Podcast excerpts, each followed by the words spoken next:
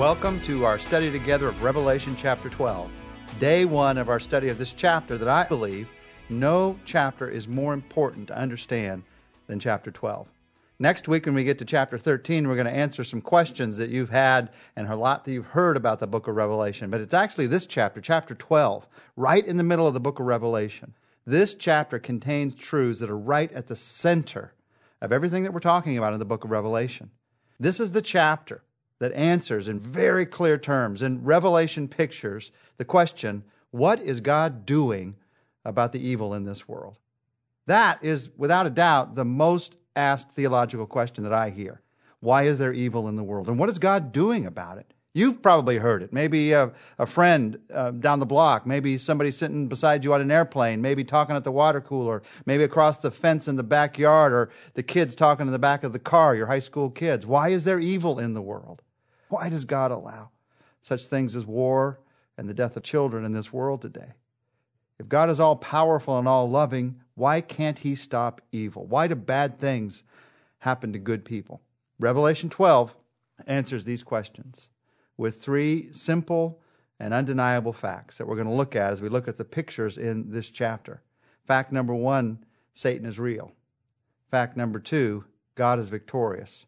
And fact number three there is no victory without a battle. We're going to walk through those this week as we walk together through Revelation chapter 12. And I'd like to begin with that first fact, which is really spread throughout the entire chapter. And that is the fact that Satan is real. This is a chapter that talks a lot about the reality of Satan. Not just a personality, but as a person. Satan, not just as an idea, but an actual spiritual being. When you see that Satan is real, you see that evil is more than just a force. It actually has a face. Satan is real. Now, there's one part of me that really doesn't like to talk about Satan. I'd always rather talk about Jesus. And yet, the Bible tells us not to be ignorant of his schemes. There's part of me that doesn't like to talk about Satan because sometimes when we talk about Satan, I know that it scares people. I've seen that happen. There's a fear that comes into us, and there's this sense that, well, if Satan is real, then there is no hope for me. Well, as we talk about the reality of Satan, we're going to see that there is hope for every one of us. Bible tells us very clearly, I do not want you to be ignorant of who he is. But as we talk about Satan today, remember, we're not finished. There's more to the story. So let's just paint the picture that Revelation chapter 12 paints for us and be honest with ourselves about what the Bible says about Satan. And if you're not honest, if you're not honest about this fact, you're not going to understand why there is evil in the world. As I paint this picture, don't feel like it's the whole picture. It's the beginning of the picture. Do not feel that you should be afraid as a believer, because greater is he who is in you than he who is in the world. There is much, much more to this picture than Satan. He is the beginning of this picture, though. And as you walk through Revelation chapter 12, there are seven pictures, there are seven descriptions of Satan that begin to help us to understand the reality of evil in this world. The first picture is in Revelation 12:3. It's the picture of a dragon, a dragon with seven heads and ten horns and seven crowns. A dragon. What a picture. I can't think of any picture that would more affect our emotions than that picture. This picture of a dragon, this picture of the evil one. You and I, whenever we see a picture of a dragon, we see this picture of evil, of destruction. This dragon, this dragon has seven heads and ten horns. And you look at that and think, what is that about? Next week, we're going to take a look at this picture of horns and heads in some more detail. But the broad picture here of these horns and these heads is that it's a picture of completion. That's what those numbers meant in that day. Seven was a number of completion, ten was a number of completion. These are pictures that show complete rule. The horns are a picture of power, the heads are a picture of rule or of power. Satan, for a time, has given authority over this earth. And because of that, we face evil, because he is an evil one. The Bible teaches us that this is true. Satan is called the ruler of the powers of the air. Satan is called the prince of this world. When Jesus and Satan met at the beginning of Jesus' ministry, look at one of the temptations that Satan gave. He said, Jesus, I'll give you all the kingdoms of this world. Why? Because he's been given power over them for a certain amount of time, but just for a certain amount of time. Now, this picture of this beast that we're going to see in Revelation chapter 13 in this picture of this dragon that we see here. It goes all the way back to the Old Testament. In the Old Testament, in Daniel chapter 7, verse 7, the Bible says it was different from all the other beasts, for it had ten horns. Remember, here we are seeing it again. What was in the Old Testament is in the New Testament. The beast that's talked about in Daniel chapter 7 was different from all the former beasts because it had 10 horns. Same number. So anybody who'd read Daniel and now reads Revelation is going to think immediately, oh, the same evil force. The one that's going to be at the end. This is the beast at the end of the story of the book of Daniel. And this is the beast at the end of the story of the book of Revelation. This is the same evil one. Just a reminder as we walk through some of these difficult passages that when you understand the Old Testament and what happened during that time, you have a much clearer idea of what's going on in the book of Revelation. One of the main reasons you and I don't get the book of Revelation oftentimes is we don't have the Old Testament in our minds like they did. They would have immediately recognized these pictures. Let me give you a picture of this, uh, an idea of this. The second name for Satan that's in Revelation chapter 12 is one you will recognize from the Old Testament. So it doesn't take as much explanation. The second name is in Revelation 12 9. He is called there a serpent. Now, when you hear the word serpent, you know that story from the Old Testament. Most of us do. The garden, the serpent, the snake, the tempter. Because we all know that story, when we hear Satan called a serpent here in Revelation chapter 12, the picture immediately informs us. That's what should be happening as we get to know the Old Testament better as we walk through the book of Revelation. As we walk through this book, my prayer is that you'll know not only the book of Revelation better than you ever have before, but also the Old Testament better than you ever have before. And as I've said many times, this is why I believe Revelation is the last book in the Bible, because we need to understand all the other books of the Bible in order to understand this book in the Bible. You have to work a little bit harder to understand the book of Revelation. But God has given it to us because He wants us to understand these truths with a different picture, with a picture that goes to our emotions, that goes to our heart, that goes to our lives. And here, Satan is not only the dragon, he is also the serpent. They would have understood what that meant. We understand what it means. He's the schemer. He's the one who comes into our lives and he tempts us in order to ruin our lives. That's who he is.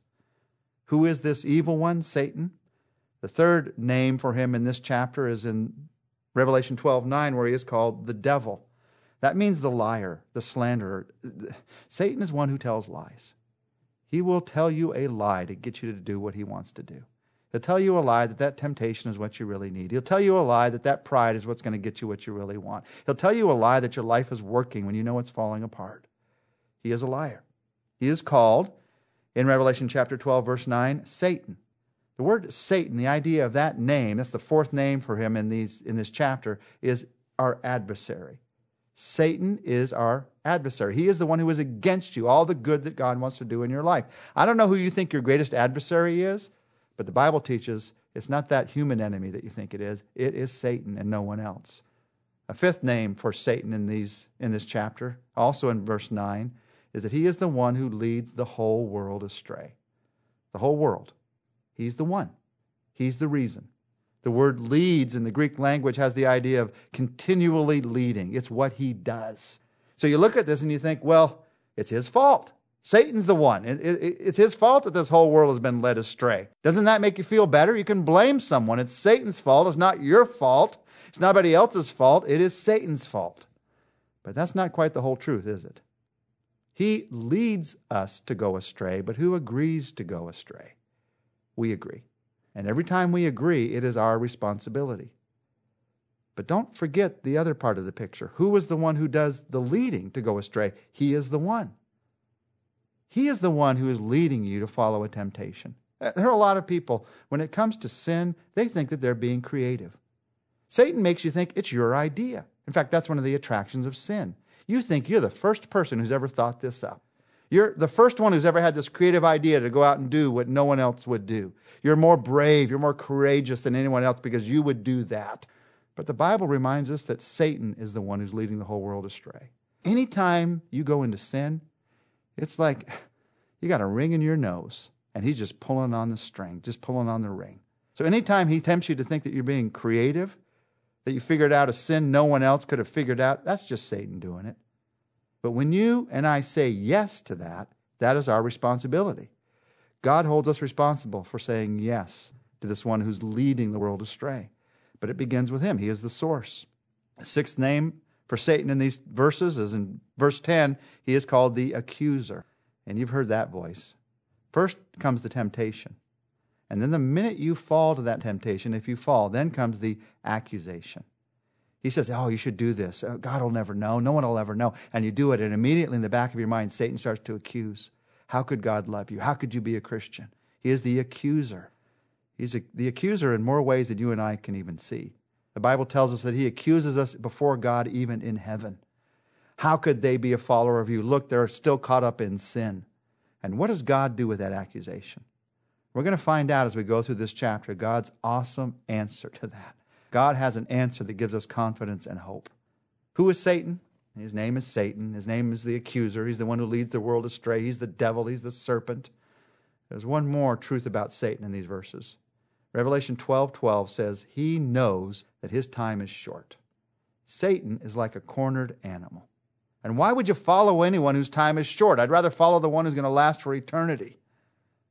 And the truth of the matter is, there is a Satan in this world. There is a source of evil in this world. Evil is real. It's not something somebody has made up, it's not something that just comes to our minds. And God has an answer to this. As we walk through the rest of this week, we're going to see that this, this is not the end of the story. We need to admit that there is evil in this world, but then we also need to look at God's answer to the evil in this world. That's what the cross of Christ is all about. That's what the cross of Christ is all about, that God is the victor. We're going to see that tomorrow as we'll continue to look together through Revelation chapter 12. Let's take a minute right now to pray.